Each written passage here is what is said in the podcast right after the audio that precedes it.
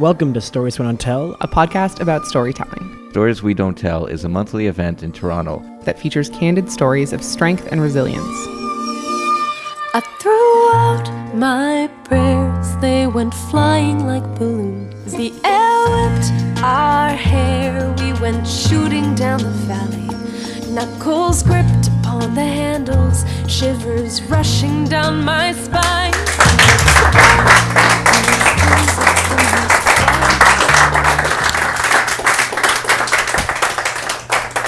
Oh, the year was 1778, and I wish I was in Sherbrooke now.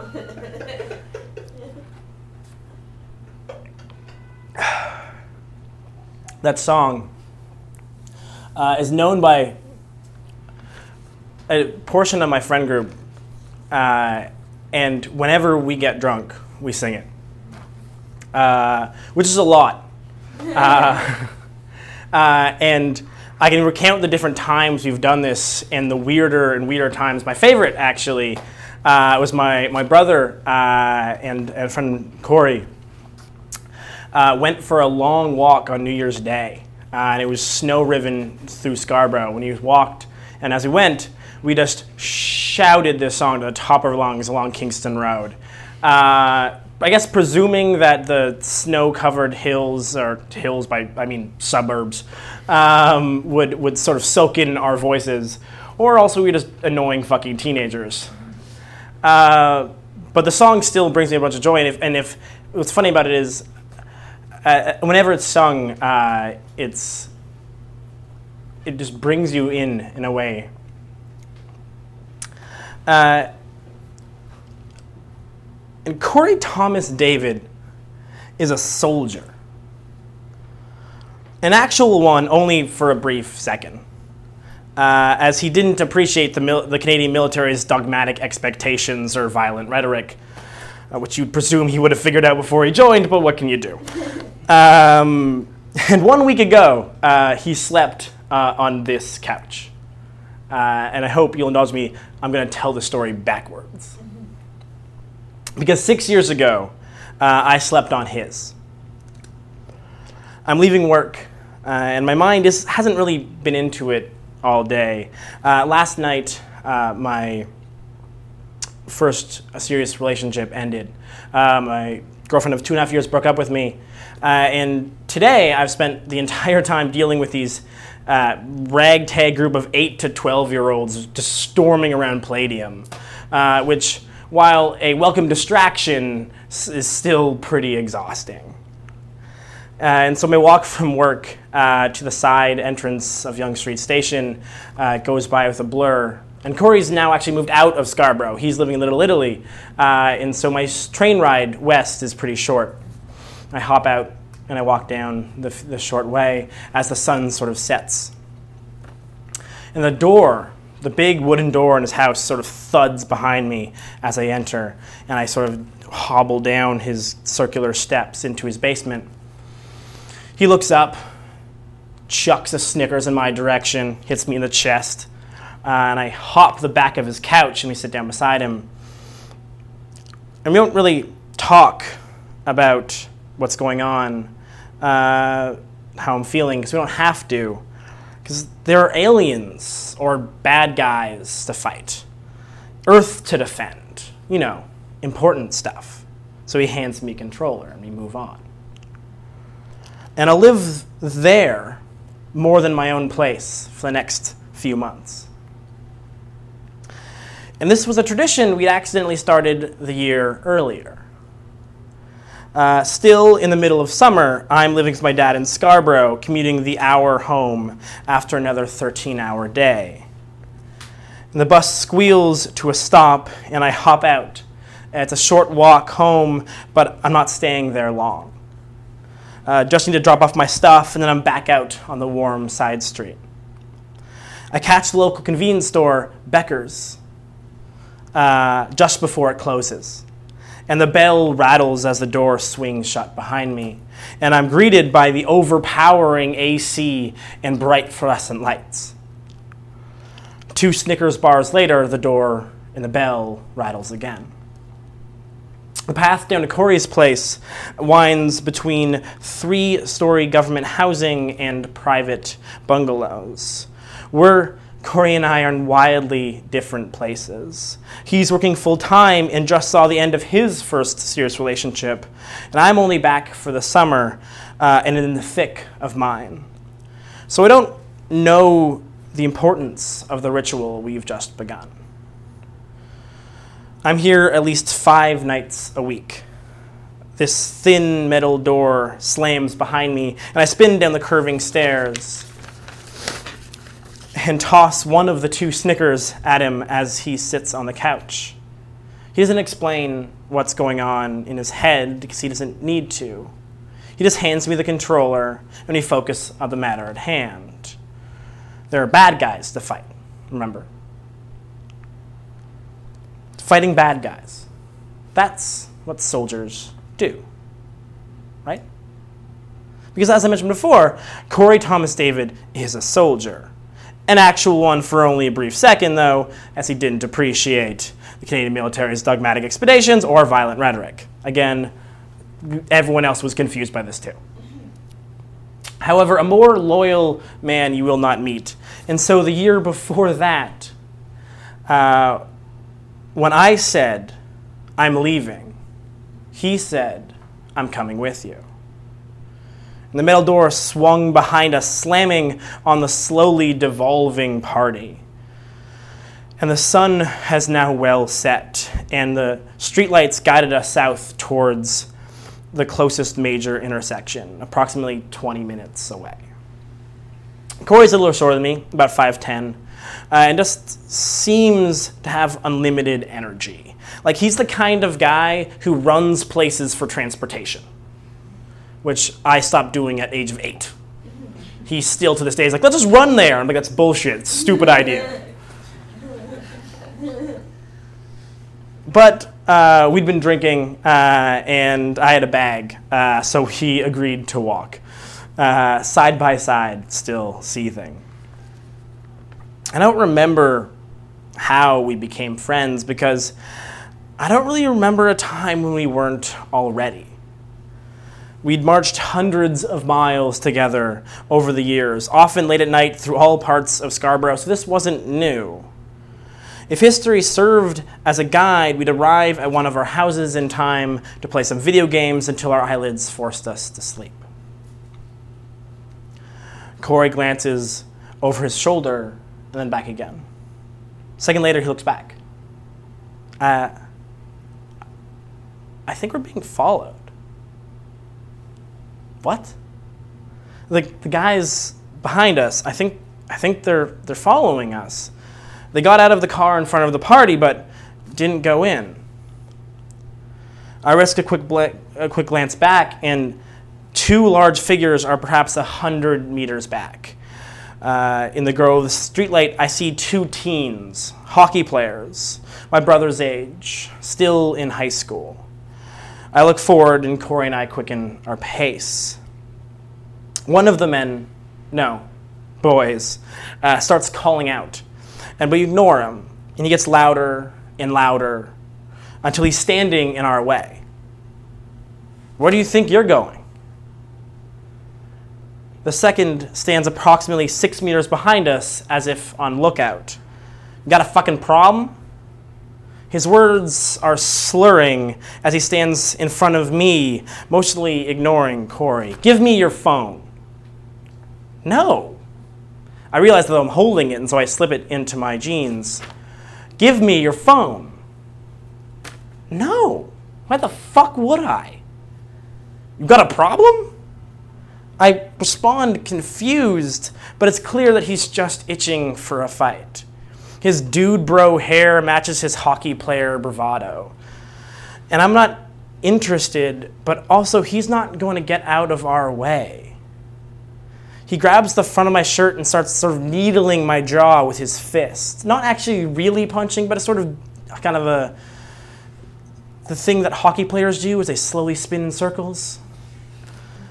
The fuck is your problem?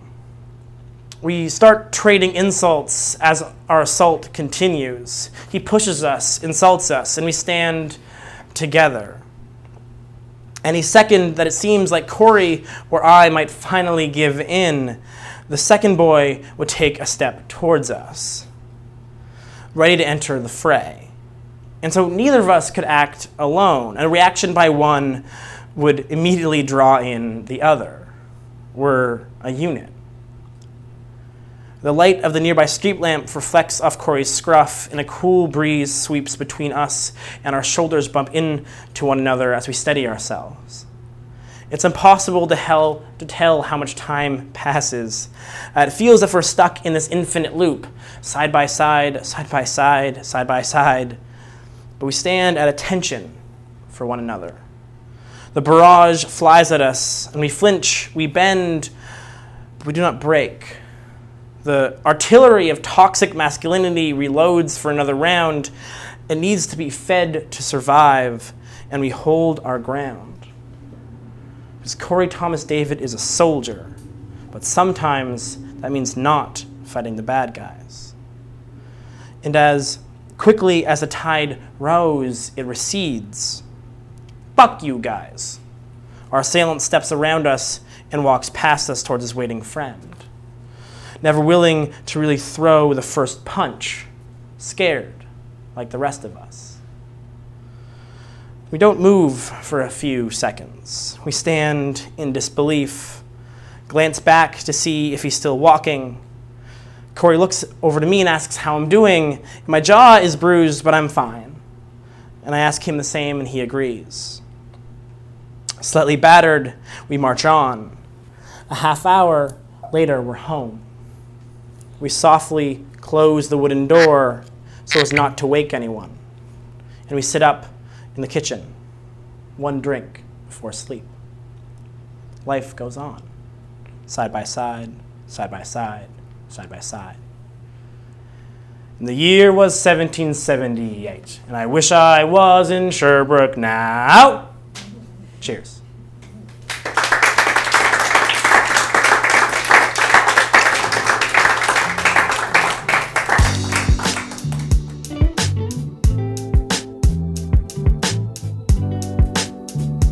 Yeah, so we just heard a story uh, that I told. You, Stefan. Me, Stefan, right. Yes, we should introduce ourselves, shouldn't we? We could. Uh, well, who are you then? I'm Brienne. Ah, great.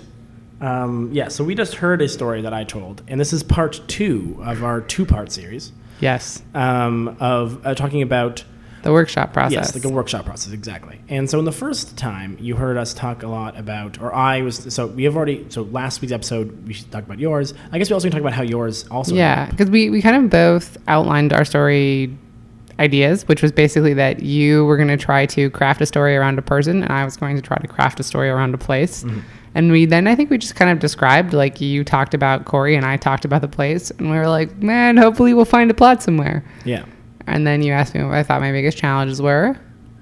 And, uh, and then we heard my final story last week in the episode. So we just heard your final story, and now we're going to do Uh, like a wrap up. a little wrap up, yeah, postmortem. Yeah, I did end up anchoring it definitely in one timeline for sure. Well, so what I thought, what I was saying in last week's episode was that I thought that it would be kind of about the journey to get there. And what happened was that I wrote that draft and then I probably wrote another version that was still trying to get at that and it it became so distracting. Like even even though I was trying not to have that be the focus, it was like, oh, we're having this conversation and we're walking in and now we're on a boat and now we're walking and now we're on a boat again. Like it trying to make those details kind of make sense was like it was distracting. I wasn't getting anywhere and I didn't really feel anything about it. So I think I think I wrote two full drafts. I might have written three, but I wrote one and then I wrote a second one, which is what I brought to the second brunch. And then I wrote another fresh draft, which I sent to you, which is basically what I read at the event. Um, and so what I read at the event, I decided to, yeah, concentrate that a lot more. So it all took place within one day. I was already there. And then I did the thing which we always tell people, which is like just start telling it and then provide details as you need to pull them in instead of making sure all the details are there. So I do kind of mention the isolation and I do kind of mention the like nuttiness of the journey, but it was not front and center at all. Right. Yeah. And um, a different thing that changed, I guess, is I talk a lot in last week's episode about wanting it to be about my sense of belonging within a family and that really fell away as I started writing about it that I was like, "Oh, actually there's this other thing which is I don't name it actually in the story, but my dad has Alzheimer's. My dad had Alzheimer's disease. And so his memories really faded away and I had had this kind of strange experience while I was up there of like it's weird feeling like your one connection to your own history and your own family and your own whatever is gone and you didn't I don't know, do whatever you're supposed to do to cherish your parents. But then to like rediscover that a lot of that institutional memory, I'm going to call it for my family, is still there. Like all there are all these other people who can kind of fill in those gaps and and occupy that space a little bit. And so that's what I ended up exploring a lot more. Yeah. That's my postmortem. You Right. agree? That's true. Uh, well, you, you definitely did that. Yeah. Yeah. Um, so I mean, it shifted. It, that's what happens once you start writing. yeah. I think you also added Cariboo Cameron in a little quite significantly more in your second in your newest version. I did. I did. And that was like the mo I was just trying to pick something. Well, one that was real. Like I had been trying to explain it and I could never remember the details and so it was strange that all those clippings existed. So it's A, true, but B, I was trying to pick something and like there's there's questions that I have. There are questions about like my dad went to a bunch of universities. What was the timeline? What was the whatever? But I wanted something that would stick out for people that so that when it came up again, they would remember as opposed to being like, wait, what years was dad at Laurentian? Like, I don't, I don't think that would have the same kind of impact on the audience as something to remember. Plus, the story, that story is nuts. like, he literally buried his wife embalmed in liquor, like, the, Right. and then, So he could transport her. Yeah, and then exhumed the coffin to Yeah. bring her back to, to this, to this part of the world during the gold rush. That is, and that's that's a that's a it's a quite It's unique nuts. story. Yeah. Yeah. It's nuts. And like I don't I still don't I don't remember. There was a long argument about who he was. It was like, well, that was Mildred Hicks's uncle or like whoever. Classic Mildred. Classic Mildred. She's a no nonsense lady. I can only imagine. She's very recognizable. it's weird how many people that I've never met that I can identify in photos. It's probably not weird. I'm sure a lot of people have this. But I've been purging my stuff, as you know. Right. I'm emptying out my apartment and I have just like boxes of weird old family stuff. I'm like, ah, yes, another portrait of this lady. Great. One more Mildred. yeah. Looking dapper, Mildred. I love your glasses. You probably didn't call them that. Spectacles. There you go. I love your spectacles, Mildred. So, so uh, that's what I have to say about that. I still think we get this way more and more now when we're when it's like something that's this new that I haven't thought about before. I still think it's like if I passed it over again and I passed it over again, probably it, it would still change. Like sometimes you're writing a story and you get to a point where you're like, this is it. This Yeah. is the essential truth of my feelings and they are fully formed now. And sometimes you're like, huh, I kind of uncovered this piece a little bit and now I'm going to share it with people. But I bet if I sat down with this again, it would change. Yeah. And that's kind of how I feel about this one. Yeah, I kind of feel a. I think I feel similarly. Um, oh no, I actually definitely feel similarly because I did something that I've never done before. Mm-hmm. Uh, which, Tell us what that was. Uh, I changed the beginning and the end of that story with about twelve seconds before I walked on stage. what? You, you already knew I did this. I know I was there. I was there. um, like which I've so what I've done before is I've got on stage and I've sort and in the process of telling it I've I've I've, I've added a line or two of, of sort of short Yeah. digression and stuff like that. Uh, you know, like this is a thing or that's a thing or blah blah Yeah. this. Uh, but I've never fucked with the beginning or ending Mm-hmm. uh, because that's usually when I feel good about a piece Yeah. uh, you know, like like that's that that's the whole thing to some extent uh, for me. Mm-hmm. Um, and so doing it, to doing that this time uh, was it was a, it was a different plan. Uh, and and to be honest, it was a a bit of a I wasn't fully sure how it would work. Yeah. Uh, but at the same time, I knew uh, like. So I got closer and closer. So actually, maybe let's, let's maybe Let's I should wind back to, to what how I how yeah, I, like for the process. people just heard the story, but they don't actually know. They didn't hear the in between drafts. so when I started, so I did, I did write out the whole first, like in the in last week's episode, I talked about how I want to anchor it in the in the sort of One Piece, uh, the sort of you know f- fight not fight thing, um, and I wrote that, and I didn't like it. Part of it made it sound like I was in a coma for two years. Yes, Um, which is that it sounded like you were in a coma. yeah, uh, because of the way I flashed forward and said I woke up or something like that. Because I was the way I was flashing Yeah. forward, I was trying to do it in a way that sort of didn't seem super weird. and it didn't really work. And then part of it also made it sound like I was in a coma. Like I finished telling it, and then everyone was like, "Were you in a coma?" And I was like, "No." Yeah. Well, and again, as we also mentioned last time, like there were a few new people. Yeah. So people who hadn't heard the story, bef- hadn't heard the story that you were remixing, Mm-hmm. kind of. So it's one of those funny things where it's like I know you were in a coma because I already know this entire timeline. Right. But I definitely was like, mm, it sounds like you were in a coma. Well, I also am pretty sure that the the I would have I, I- for to have been in a coma that would have been three years or something instead of two. Like the whole thing would have made no sense if I had I been in a coma, but I was not in a coma. Uh, but it definitely was distracting for everyone. Yeah. Uh, but it also didn't really do. It didn't really get into the actual feeling that I was really going for. Uh, I never felt like even when I finished it, I didn't feel good about it. And then I remember talking to a friend of mine, and I was ta- and we were talking out, and I, I, I, I think I remember coming to a, a conclusion that I actually wanted that that. Weirdly enough, doing it backwards, like how I ended up doing it, was the way I could actually get some feeling into it, and sort of like, no, I want to start with this and make it like this in, in, throughout. Um, and so I start, you know, so the, so that version I start, I actually start actually with the, the, the so the version that I that I had written out and printed out and brought to the event uh, actually starts with the fight, but then says I'm getting ahead of myself, and the story is actually better told backwards, and then I flash backwards through the three s- slices of life that you actually do hear uh, in the story. Yeah. And you hear them in a way that's kind of more incremental. Yeah, I think so. The timeline, even though it's backwards, it's not confusing because you're being explicit about it. Yeah, exactly. Uh, and I start, and in the present is the most feature, and I'm not jumping, trying to jump back into the fight scene. Basically, I just tell the fight scene in one straight go. Yeah.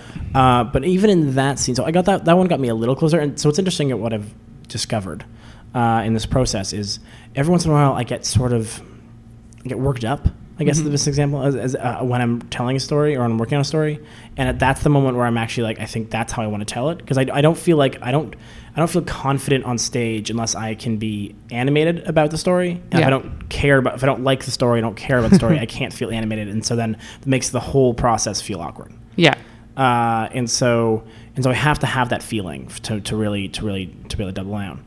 Um, and so what ended up happening was, but right before I got on stage, I was thinking about it, and I was still working my, my way through it, and I realized uh, that I still was not perfectly happy with it, but I didn't know what to do about it. And I remembered this the song that I begin with, uh, which to some extent for why I liked it is because like that's just like it's I guess it goes back to it's what's quintessentially like if I think of that friend group and, and Corey specifically, it's so so quintessential to our experience. And to the extent where like you know if you were hanging out with us long enough, eventually all of the people who hang out in tertiary know that we that's a thing that happens. Yeah. And it's ridiculous and it's stupid, but we do it and we love it and so don't care. Uh, and so it, it became a way to sort of to, to do something else about it, uh, to bring it in in a way that and, and, and to and to sort of cap it in a way that I thought was more fitting uh, to the whole to whole story. Because in the end, the whole story stopped being about really everything except well, like it, it really started. It, it was really just about mine and Corey's relationship, Right. um, in a way that I think that song exemplifies, Mm-hmm. uh, and and it added a little more intrigue. You know, it was, a little, it was you know someone you know it was You were more animated. It was more animated, and it and it, and it And you also took a shot, which might not have been clear to people that is listening. true. Yeah, At uh, the, both times. uh, yeah, basically. Yeah. Uh, a smaller one at the end. Like Yeah. neither of them were full shots, but the smaller one at the end. Um, and yeah, it's, it sort of was. I guess it made the made the whole thing feel more like a like a like a full piece for some reason. I don't know how to explain that.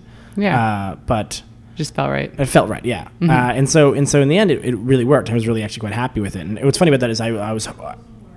I feel like even even the parts in the middle I sort of half changed. Mm-hmm. I actually think the entire story, as I told it on stage then, is much better than the written version I have. Yeah. Uh, and so even even at that last moment, like even the parts in the middle that were sort of different, or like not not no, not different, different, but like slightly different wording, or I added a sentence, something like that. Uh, I often feel like that whenever my stage version is slightly better than my spoke than my written version, uh, because it, especially if I know the story well enough and I can and I can I can feel the audience a little bit. That's what gives me that power. Uh, and so yeah, so even that ended up being a little bit better, and I really the whole thing like it's yeah like i you know it if i went through it again i think i could actually so what's funny about this if i went through it again i think i could have i think if i with this new theme i could have done a little bit more with it Like you would have started with that idea. i would have started with that idea a little more yeah and been and le- been to lean in more heavily to that idea which would have given me a uh, I could have I could have woven the whole thing through a little bit instead of it sort of being tacked on at other end. I could have really got it in to a much more to more maybe a slightly more interesting place. Yeah.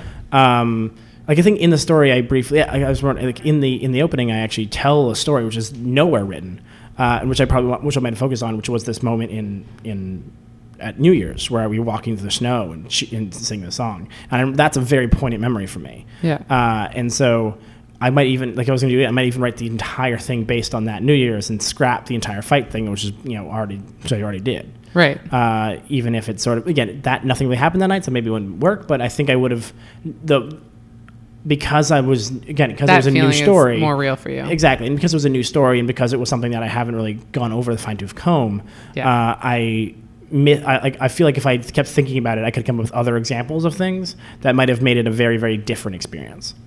So what I'm hearing is that we both ended our breakdowns by saying that if we went back to it, we would probably write it different again. Yeah, so workshopping never ends necessarily. Yeah. the workshopping is a beginning process, and like I think both of our stories that we sort of are most comfortable with are stories that were either always in our head that we were working on, or that we we had written out four or five or six times, Mm-hmm. uh, and so it's not surprising to some extent. No, and it's also like my favorite thing about doing this this thing that is a live event is that unlike when you're publishing something, I mean we record everything, so it's it's out there in the world for posterity.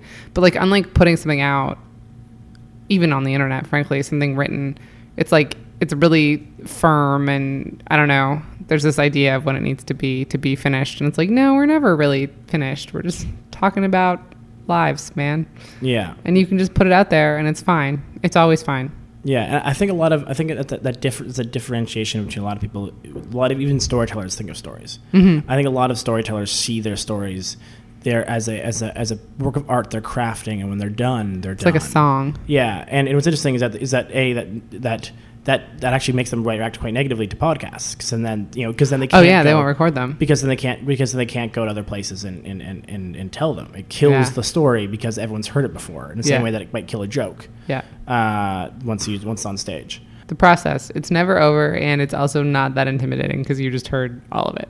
Yeah, exactly. I think that's it. Thanks everyone. Thank you. You can find us online at thereepers.org because we're in the life collecting business. You can like us at facebook.com slash stories we don't tell podcast. If you want to help us out, you can rate and review us on iTunes. Thanks to Rihanna for the theme music to this podcast. You can find out more about her in the show notes or at rayanna.ca. This episode of the Stories We Don't Tell podcast is brought to you by Different Voices. Different Voices. Who needs them? It's a great endorsement. I think so. I'm on board.